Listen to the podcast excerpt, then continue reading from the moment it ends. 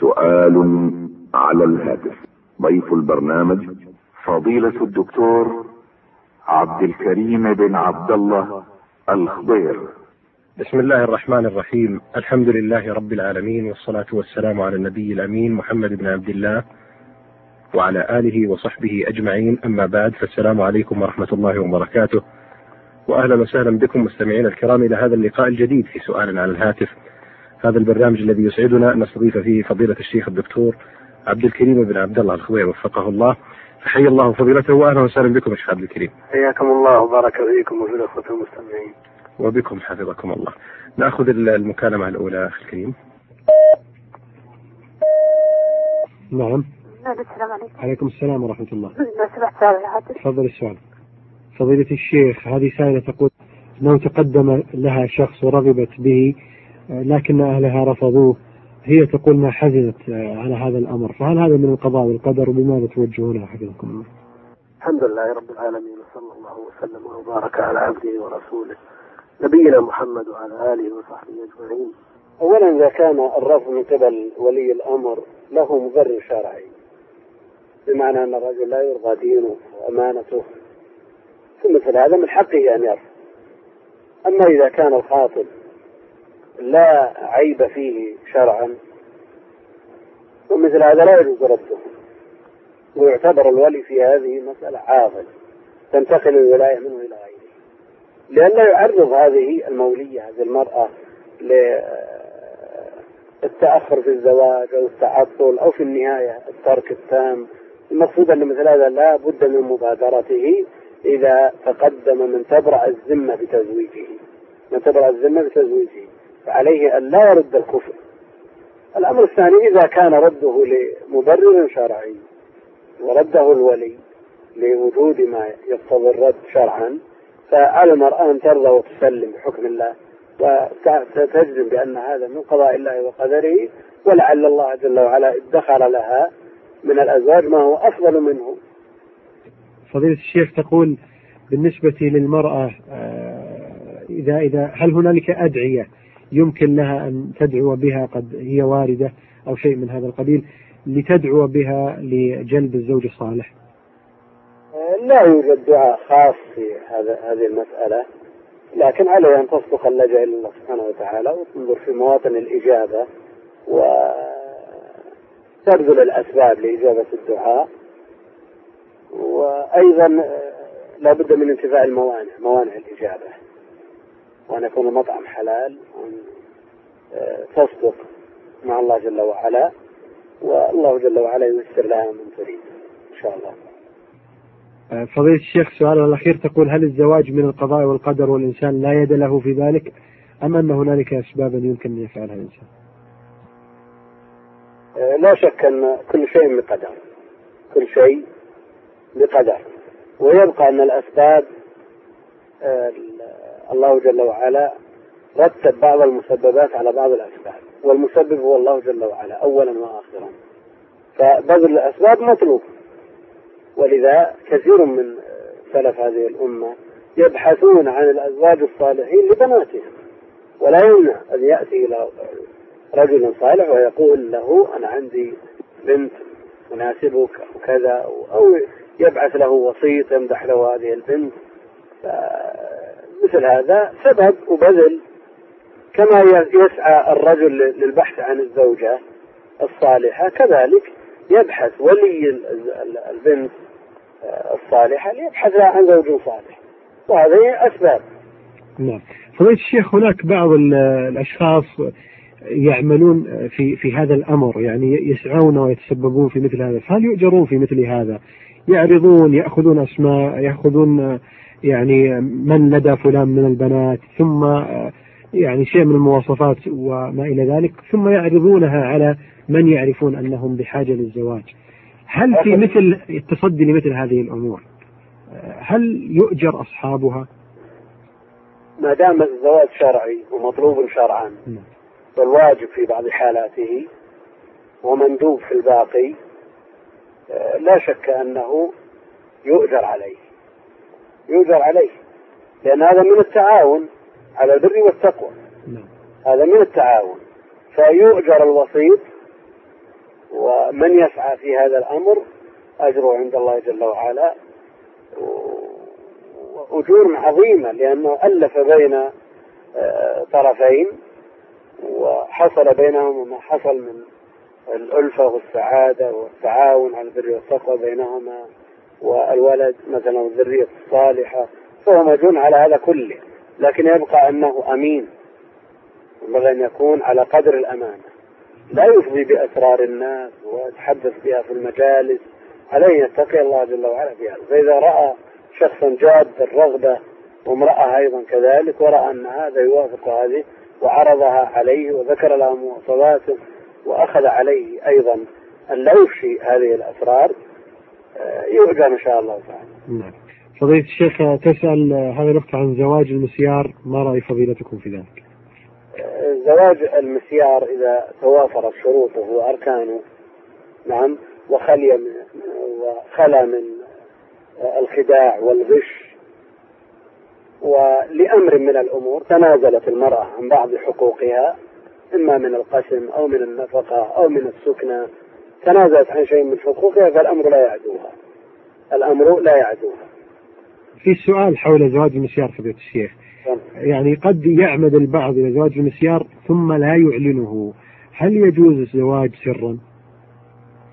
إذا وجد الولي والشهود، نعم، إذا وجد الولي والشهود فالقدر الزائد على ذلك سنة. فضيلة الشيخ أيضا سؤالها تقول أنه تقدم شاب لها أو شخص لها لكنه اشترط عدم الإنجاب.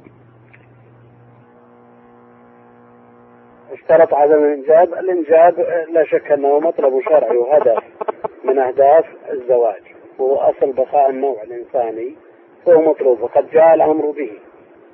تناسلوا تكاثروا تزوجوا الودود الولود فإني مكاثر بكم الأمم، هذا الأصل. لكن إذا كان يرغب في عدم الإنجاب مدة معينة مثلا ليتمكن من تربية مثلا وعنده أولاد كثر، واتفق مع زوجته على شيء من هذا على ألا يكون السبب النفقة أو سوء الظن بما عند الله جل وعلا، فإن كان قصده الترتيب وعنده من الأولاد ما لا يستطيع تربيتهم في وقت واحد وأراد أن ينظم، واتفق مع زوجته ليكون الحمل كل سنتين مثلا أو كل 3 على حسب قدرتهم، لا أقول المادية فكل رزقه على الله جل وعلا، لكن الظروف التي نعيشها بعض الناس يتعلل بها ويقول ظروف التربية صعبة ولا يستطيع الإنجاب في كل سنة، فأحتاج أن نرتب في كل 2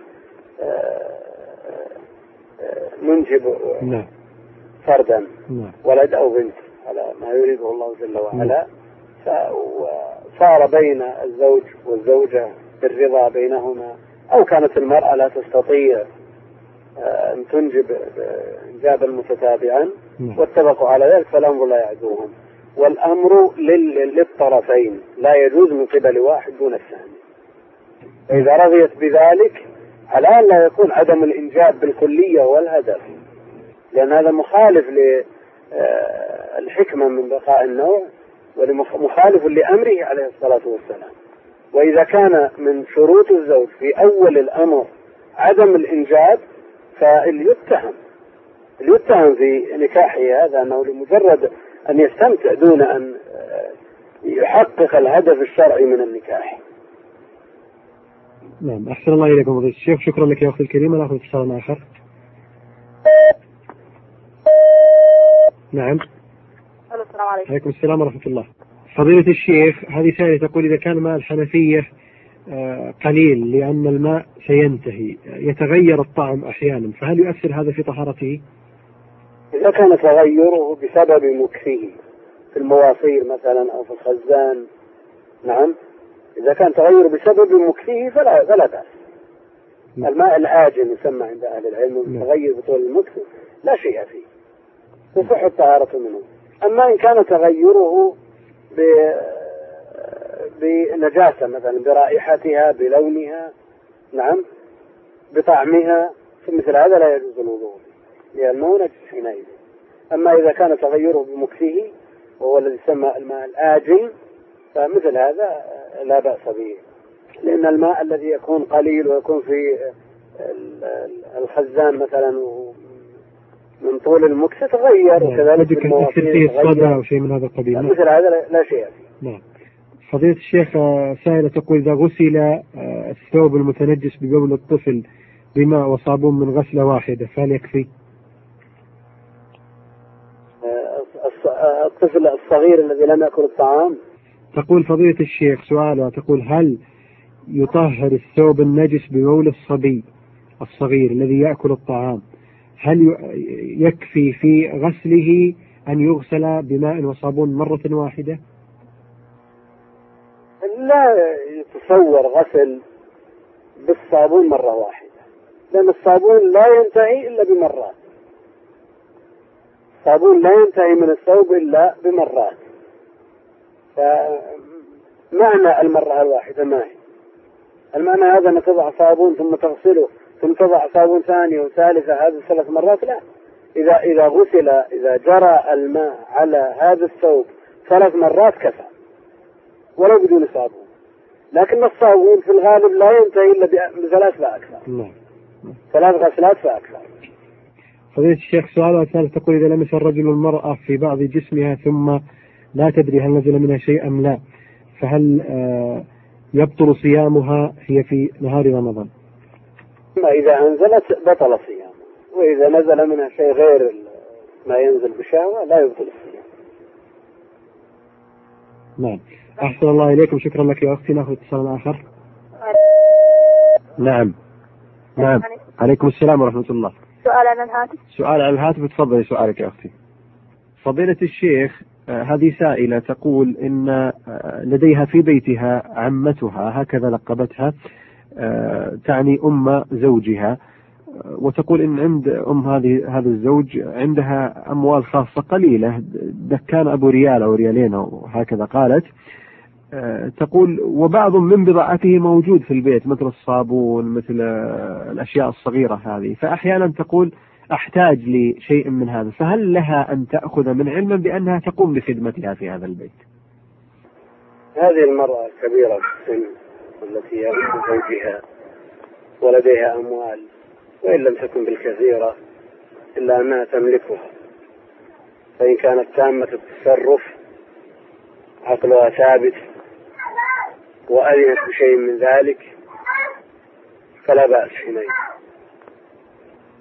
وإذا لم تأذن أو كان في عقلها خلل فإن حينئذ لا يجوز أن يؤخذ من مالها شيء. لا يجوز أن يؤخذ من مالها شيء صغيرا أم كبيرا. فالحال لا تعدو إما أن تكون المرأة عاقلة رشيدة وتأذن لمن أراد أن يأخذ وحينئذ الأمر لا يعدوها. لكن عليها أن تعدل بين أولادها إذا كان لها أكثر من ولد. التعديل بماذا يجب العدل بينهم؟ أقول تعدل بماذا يا شيخ؟ تعدل بهذه العطايا إذا كانت تعطي وحرة مكلفة رشيدة عقلها ثابت وتعطي ولدها هذا إلا إذا كانت تعطيه في مقابل سكنها عنده. نعم. تعطيه في مقابل سكنها عنده فهذا الأمر يختلف.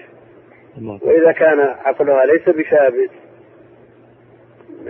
يطلع عليه التغير أو التغير ثابت لازم بالنسبة لها ولا تعي تصرفاتها فإن حينئذ لا يجوز أن تتصرف بشيء من مالها. فضيلة الشيخ السائلة تقول إن زوجها وكل شرعا عن والدته في التصرف في أموالها فهل تستأذن الزوج؟ يعني الزوج هذا ابن المرأة الكبيرة. نعم. والسؤال هل هذه المرأة تعقل أو لا تعقل؟ هي تقول أنها لا تعقل يا شيخ. لا تعقل. هذه المرأة لها ولي من قبل القاضي يلي أمورها. نعم. نعم أمور دنياها يعني ما لديها من أموال. نعم. تحرف أموالها. نعم. فهذه ولايته المالية تقتصر على نفقتها الواجبة والزكاة الواجبة في مالها وليس في الإعطاء وال. نعم. وليس في الإعطاء والإهداء وما إلى ذلك. لا لا ما يملك هذا ولا يتصدق إلا الزكاة الواجبة. نعم. وسع الله لنا ولك يا أختي. جزاك الله. حفظك الله بحفظه. نأخذ اتصال آخر. نعم. ألو. نعم.